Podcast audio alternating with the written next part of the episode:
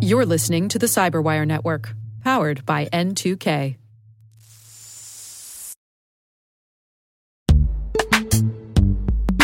In the dynamic world of enterprise security, identity architects and IT leaders face a major challenge. Growth by repeated acquisitions multiplies the complexity of everything.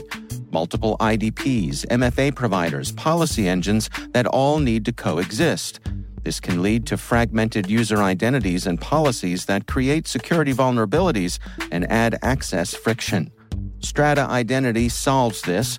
Now you can decommission unneeded IDPs and consolidate the ones you'd like to keep without rewriting apps or disrupting users, engineers, and app owners. Plus, Strata's modular architecture makes it easy to integrate with any identity provider without manual maintenance and coding. Join the ranks of cybersecurity leaders using identity orchestration Visit strata.io slash cyberwire, share your top identity security priorities, and receive a pair of complimentary AirPods Pro. Offer valid for organizations with over 5,000 employees. Step into a new era of identity management at strata.io slash cyberwire.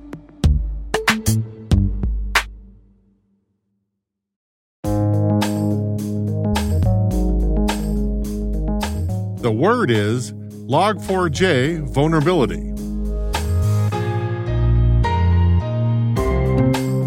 Spelled L for ledger, O for observation, G for gigantic, 4 for the number 4, and J for Java.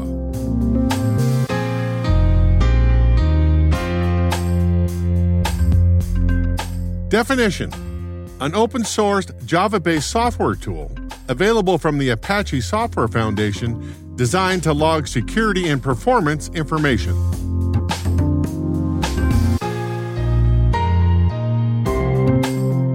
Example sentence Log4j is code written in the Java computer language and created by volunteers within the Apache Software Foundation to run across a handful of operating systems Apple's Mac OS, Windows, and Linux.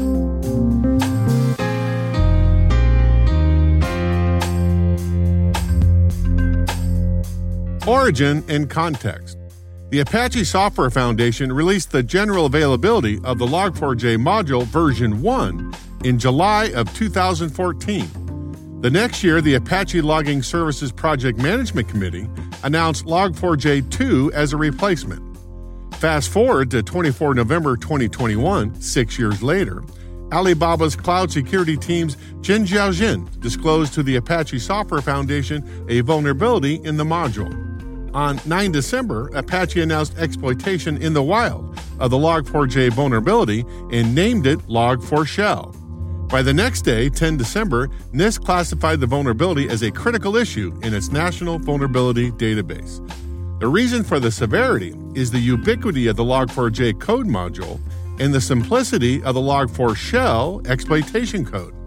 Its ubiquity stems from the fact that the code from the Apache open source cross platform web server is the most popular web server software on the planet. If you're running web services somewhere, there's a good chance that you're running Apache. The simplicity results because any unauthenticated user of the Log4j service can send a 12 character code segment and take control of the server. Yikes! Log4Shell leverages the third highest software vulnerability type from the OWASP Top 10, a reference document describing the most critical security concerns for web applications, in this case, injection. In other words, the unpatched Log4j module doesn't isolate its code from its data. It interprets log messages, data, as instructions, code. When hackers send a URL to the module, the service grabs the URL, fetches the data located there, and runs the executable payload with the full privileges of the Log4j main program. According to Microsoft's John Douglas, as of 4 November 2021, the percentage of public software repositories that use open source software is north of 80%.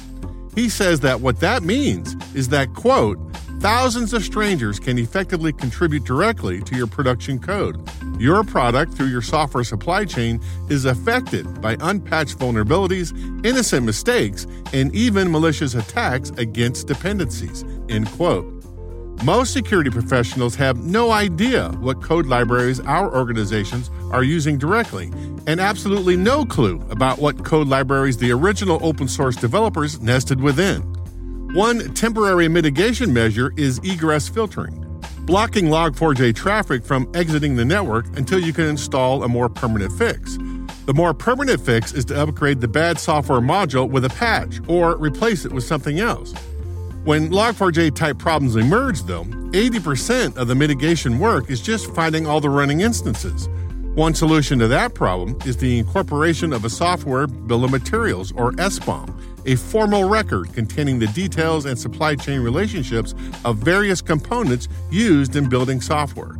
The concept has been bouncing around the industry for at least a decade, but has gained little traction until now.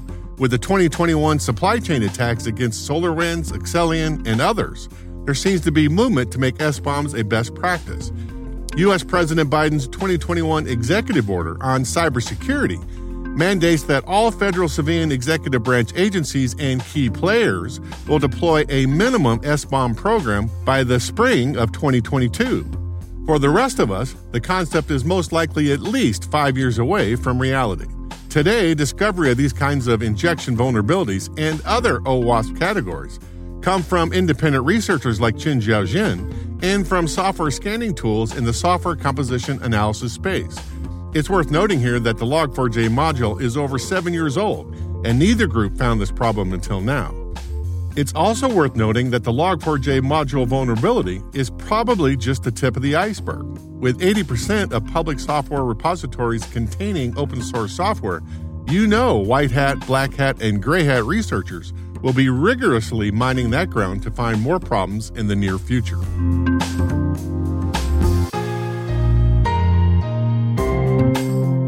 Nerd Reference On 20 December 2021, just before the holiday break, Eamon Javers from CNBC interviewed Jen Easterly, the U.S. Cybersecurity and Infrastructure Security Director, about the impact of Log4j.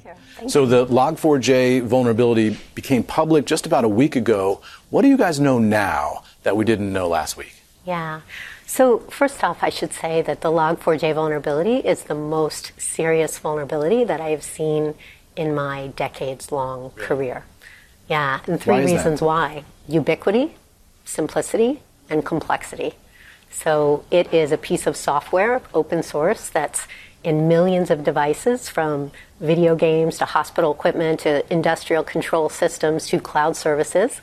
It is trivial to exploit as a vulnerability, essentially 12 characters, and a remote, unauthenticated attacker uh, can take over a system, uh, can use it for uh, stealing data, can use it for ransomware attacks, all manner of malicious activity. And it takes a very focused effort to be able to find and to fix the vulnerability because it's open source, so it is in all manner of vendor products.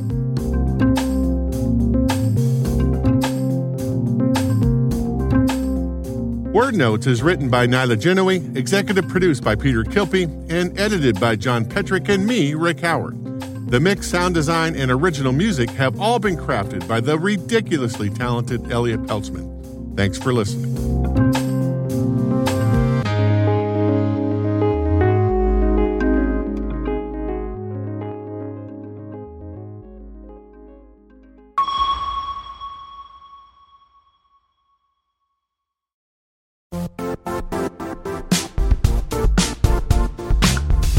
The IT world used to be simpler. You only had to secure and manage environments that you controlled. Then came new technologies and new ways to work. Now, employees, apps, and networks are everywhere. This means poor visibility, security gaps, and added risk. That's why Cloudflare created the first ever connectivity cloud. Visit cloudflare.com to protect your business everywhere you do business.